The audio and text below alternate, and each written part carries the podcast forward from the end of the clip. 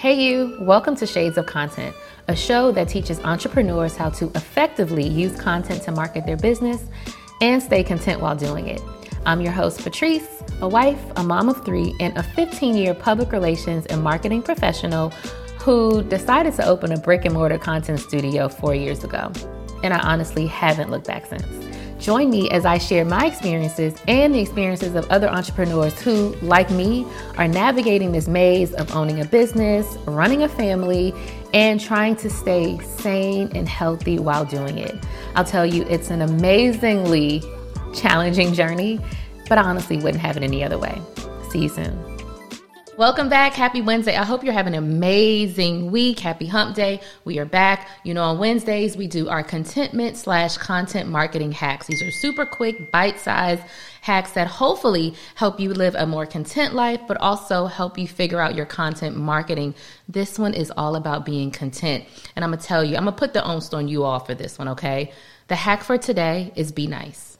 The hack for today is be nice. The hack for today is be nice. I think being nice and just being a pleasant person is maybe maybe one of the most underrated things, right? Nobody talks about being nice, right? People talk about making money, people talk about staying on your grind, people talk about taking care of your kids, people talk about being a brand, all of that.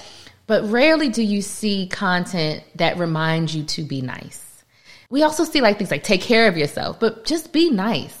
We all have bad days. So when you're nice, you never know what the next person is going through. So when you're nice, you might actually be helping them have a better day. I've learned that when I am nice and when I decide, because being nice is a decision, when I decide to be positive, when I decide to smile, when I decide to go high when others go low, right?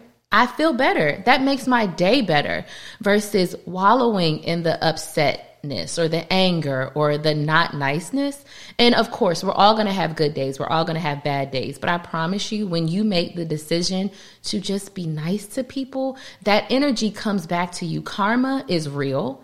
Karma works positively and negatively. Karma also works when you don't do anything. So when you just real neutral about stuff, your life going to be real neutral. You ain't going to get nothing good or bad back. It's going to be real like that, right? Me personally, that's not how I like to live. And in times where I am stressed and when people are annoying the hell out of me, I remind myself, yo, be nice. Do I always take that advice? No, I'm human. But as I say this to you, I am reminding myself, be nice. When you're nice, people remember that. People typically remember, they don't remember what you do. They don't remember what kind of car you drive. They remember how you made them feel. So if you walk into a room with a smile on your face or when you look at someone and just say, "Hey, how you doing?" That's a beautiful thing. That's being nice. So I challenge you. It shouldn't even be a challenge. Like I feel like this is what we should do. I want to remind you to be nice today. Hug somebody today. If your kids get on your nerves, don't yell at them. Just be like, "I know. I love you too." Let's go outside. Just do something nice. And let me know in the comments or in the review, whatever, let me know how being nice or that one act of kindness helped you feel better about yourself. That's it. Super simple. See you back on Friday. If you're looking for help finding a virtual assistant, make sure you click the link in the show notes. Be nice today. Bye.